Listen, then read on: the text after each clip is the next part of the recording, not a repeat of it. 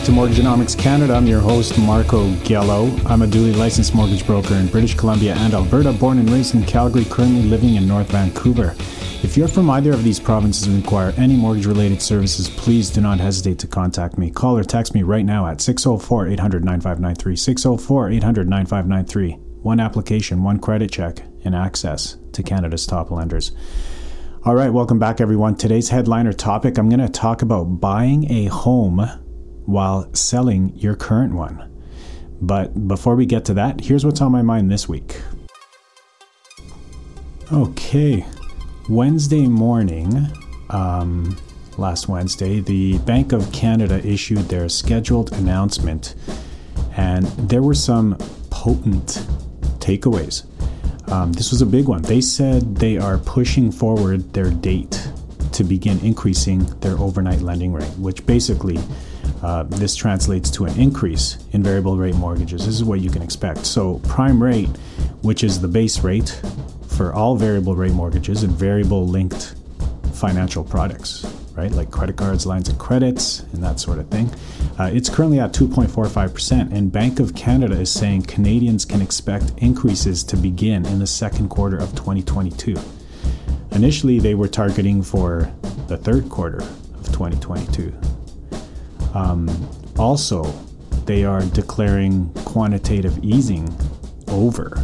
Okay, so no more money printing and uh, and, and buyback of their own government issued bonds.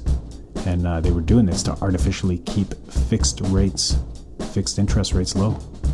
So, heads up there. The markets are already pricing this in, and you can expect fixed interest rates on mortgages to adjust higher in the coming days and or weeks. They, they've already been uh, adjusting higher. Many have already done so and uh, are well into their second or third successive hike uh, since the past couple of weeks.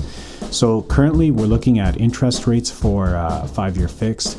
You're looking at around 2.29, maybe on the low side, to as high as uh, I've seen 2.99%. So we're approaching the threes. Um, and for variable rate mortgages, for the most part, they've remained unchanged. Um, obviously, so, with the Bank of Canada deciding to leave prime rate at 2.45%. But I'm talking about the actual discount off of prime that lenders offer. Um, so, you know, maybe we're looking at that, uh, looking for lenders to, to potentially start uh, decreasing that discount. We'll see. Um, right now, you can get a rate as low as 1.15% currently and as high as 1.45% for variable rate mortgage. So if you're looking um, at today, sure, like the variable rate is a no brainer. But um, after today's announcement, it, it, got a lot of people thinking and contemplating. Um, you know, what do I do? Go fixed or variable? Um, so we're at that decision making state um, that, that we haven't been in for quite some time when it comes to fixed versus variable. Um, knowing now that prime rate will start rising in April or May of 2022. So continue to tune in here and uh, we'll be talking about it weekly. Also, in the announcement, uh, Bank of Canada talked about how they believe inflation is temporary uh, and uh, explainable, like so transitory.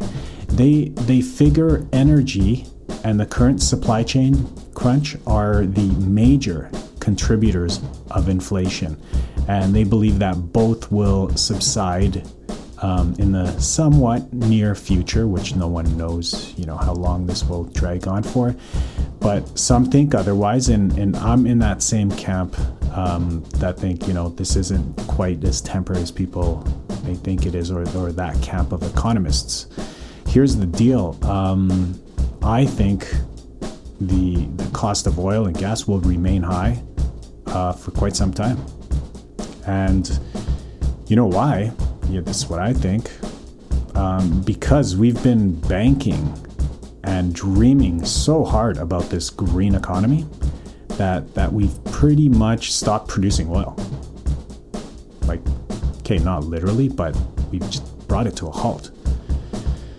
Oh, wait a minute. There there is oil, and there's tons of it, and it is being produced on a mass, mass scale, but not here in Alberta, in Canada.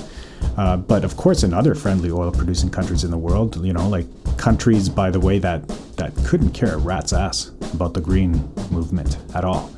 Um, so these countries that, who are producing and, and not just producing, but controlling the price of it, countries like uh, Saudi Arabia, Russia, Iraq, United Arab Emirates, Iran, you know, popular vacation destination places.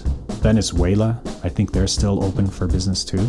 So, so yeah, there you have it. There's our supply chain for oil and gas. You know, the participants of that supply chain, and yeah, that that's all right. You know, that gives you the warm and fuzzies. Okay, you know, like we we have oil and gas. What's there to worry about? Saudi Arabia, Russia, Iraq, United Arab Emirates, taking care of our demanding energy needs. Yeah. Okay. Um, good thing we pretty much converted Calgary's downtown core into uh, an awesome movie production set as a ghost town. And um, for those not aware, if Calgary has high vacancy rates, that basically means there is zero investment capital coming into the province. Like zero. That's what Calgary is. Calgary is like the, the, the money, the money coming in. So the West, you know, places like Alberta and other high intensity green green. Yeah, sorry about this. I'm, I'm going off on another tangent here. Uh, you know, my Alberta oil and gas, rah, rah, rah. Anyhow, yeah, it is important, and I, I wish we would ramp up on that side. But um, anyhow, let's move on here and uh, let's begin and discuss this week's headliner buying a home while selling your current one. Wondering whether to proceed with a fixed or a variable mortgage? Why not pick both? There's a mortgage just for that. In fact, there's a mortgage that allows you the flexibility to configure it any way you desire. I call them hybrid mortgages. So let's say you have a $500,000 mortgage. If you wanted to, you could configure it so that $200,000 is allocated in a 5-year fixed rate, 100,000 as a 5-year variable, and the remaining $200,000 as a home equity line of credit. And better yet, every year you receive a detailed statement from the lender that outlines the cumulative interest charges for each configured mortgage. If you want to learn more, shoot me a text or give me a ring at 604 800 9593. 604 800 9593. Or look me up at homefinancingsolutions.ca. One application, one credit check, and access to Canada's top lenders. And now, back to the episode. The transition from selling one property to purchase another sounds simple, but there are a few critical events throughout the timeline that you need to be aware of. Here are six key points to know when scaling up from one property to another. Number one, perhaps the biggest dilemma um, sell first, then buy, or buy first, then sell. There's neither a right or wrong answer here. If you are making a cash purchase and are not at all reliant on the proceeds from the sale of your current property to acquire the newly purchased one, then this is a non issue. Lucky you. Otherwise, the starting point for your game plan should begin with your numbers guy or gal, your mortgage broker, me. For these types of transactions, a mortgage broker should stress test your pre approval. That's right, stress test your pre approval to see if it endures the unlikely event that you are not able to sell your current property. So, by stress testing your pre approval, you will know if you are capable of carrying two mortgages should you have to hold out for a prolonged period of time until your previous property sells. So, whatever you do, don't just place an offer on a new property not knowing what your consequences are. Call your broker and, and ask that they stress test your pre approval. Tip number two use a bridge loan so you can gracefully transition from one, one property to another. Most often, when people are scaling up to purchase a bigger home, they require some or all of the proceeds from the sale of their current home to purchase the new home. Many assume that the completion date for both transactions, you know, the sale of your old home and the purchase of your new home, um, many people assume that that these dates need to line up on the same day, so so that you can accommodate the flow of proceeds from the sale to the purchase on the same day. Okay, this is true for the most part, but what many aren't aware of is that you can actually coordinate the closing dates so you can technically own both of the homes for a limited period of time, thereby allowing you to gracefully move out of your former property and into your new home within a span of a few days.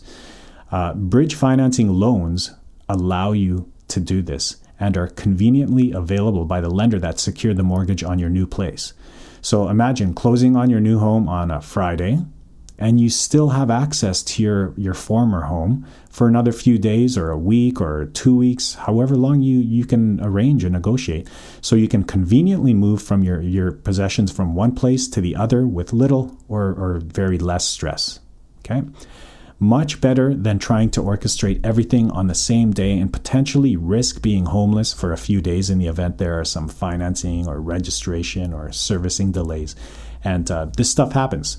So, for more information on that, you could um, on bridge financing find a scroll down on my uh, podcast list here, the directory, and you'll see a, a past blog that I, I, did on it before. Tip number three: consider porting porting your mortgage, but only if it makes sense. If you currently have an amazing interest rate on your mortgage and are wondering if you can transfer that amazing rate slash mortgage to your new house? The answer is yes. Okay. Um, or you may want to keep the existing mortgage intact as the break penalty is abnormally high. Whatever your reason is, there is a built in mortgage mechanism um, that allows you to do this. It's called porting. Uh, in some instances, you can maintain the exact interest rate that you currently have, but in other instances, you will be offered what's known as a blended interest rate. The blended rate may very well do the trick uh, when you factor in the money you save by not paying the exorbitant break penalty, but other times it can prove more costly uh, as the prevailing interest rates may be a better route to go. Porting is complex and unique to every lender and is definitely worth considering, but be sure to analyze the proposal offered to you by your lender very carefully, um, as it doesn't always make good financial sense.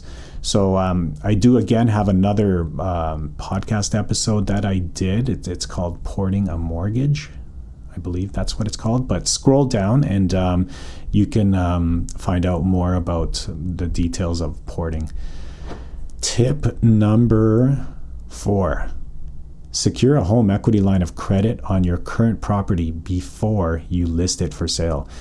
A home equity line of credit, also known as HELOC, is by far the most flexible mortgage product available in the market today. Um, just like a personal line of credit, you only pay on the balance that's drawn. Uh, but where it outperforms the personal line of credit is is by only requiring um, interest only payments and at a much lower interest rate. So, for example, for a $50,000 personal line of credit, your monthly payment could equate to as high as uh, $1,500 per month. Whereas with a, a HELOC, it would be about $125 a month. So crazy big difference. The, the HELOC could come in handy during the offer stage on your new property uh, when a deposit is required to secure the offer, especially if you're considering like a larger deposit as part of, uh, of your aggressive offer strategy. Um, or you can also use it later in the process uh, or in place of or in cooperation with a bridge financing application. Uh, whatever the case may be, HELOCs come in handy and are a great transitory pool of funds to have available during a scale up real estate transaction. Uh, heads up though, it is important to apply for and implement your HELOC on your current property before you formally list your property for sale, uh, as lenders do not proceed with financing when a property is listed for sale. Tip number five Call your existing lender and find out what your current mortgage balance and discharge fee will be. When it comes to real estate, there's not, nothing worse than uh, the unexpected. Probably the first thing you should do when you consider scaling up is to call your current lender and uh, review your balance and discharge fee. or commonly referred to as the break penalty. And I know you're probably thinking, okay, obviously I'm aware of my mortgage balance and have accounted for it when calculating what my gross profit will be when I sell my property. And obviously, I'm aware that my mortgage likely has a break penalty equivalent to three months of interest, which I've also factored into the net profit of my home sale. But here's the thing the three month interest break penalty for your mortgage is where things get interesting. Okay? Firstly, break penalties are not always determined using the three month interest rule. Secondly, if your current mortgage is a fixed rate term, your break penalty is determined by the greater of three months interest payments or interest rate differential, whichever is greater. So sometimes, especially in a decreasing rate environment, uh, you you may encounter an exorbitant penalty, and this is likely a result of your IRD calculation being greater than your three months interest calculation. And one more thing, when it um, when it comes to mortgage break penalties, uh, they can they, they, they can change radically uh, for better or worse at any given time, especially in volatile rate environments like we are in right now. So if you called in, let's say two months ago, and um, the bank said, "Yeah, your penalties uh, it's going to be seven thousand dollars." It could change. So, it, like a month ago, they perhaps told you it's seven thousand, but you could. It's quite possible. I've heard stories where people will call them thirty days later, and now the penalty is fourteen thousand dollars, or it's less. Maybe it's one thousand. My point is, is that it changes. So, be in touch with your bank. Um, or grant your mortgage broker authorization, like me, to uh, frequently check in on um, on your behalf with your lender to monitor the break penalty. And lastly, if you currently hold a variable rate mortgage, uh, then you avoid the potential for IRD calculation altogether, as variable rate mortgages calculate their break penalties using only the three month interest calculation. Which leads me to my final point. If you're planning, my final tip, if you're planning to scale up at a specified time in the future, renew your current mortgage with the end in mind. If your mortgage renewal is coming due shortly, but your plans to purchase are still, let's say, a year or two out, then renew to a product that has friendly break terms. Okay, so rather than renewing into another five year fixed term, consider a variable rate mortgage for the short haul, or even look into a one or a two year term, as uh, either could potentially save you thousands of dollars in, in discharge fees when you eventually sell your home. All right, that's all I got for today. Call or text me anytime if you have any mortgage questions at all, especially if you're in British Columbia or Alberta, as I am licensed to service these specific provinces. And especially if you are from Vancouver or Calgary, as I'm very familiar with these markets. And of course, I welcome calls and emails from all over the world for those that are in the process of or are currently planning to relocate or immigrate to Canada from elsewhere. Call or text me at 604 800 9593, or you can visit my website at homefinancingsolutions.ca. Thank you again for tuning into Mortgageonomics Canada. Stay well, everyone. Talk again soon.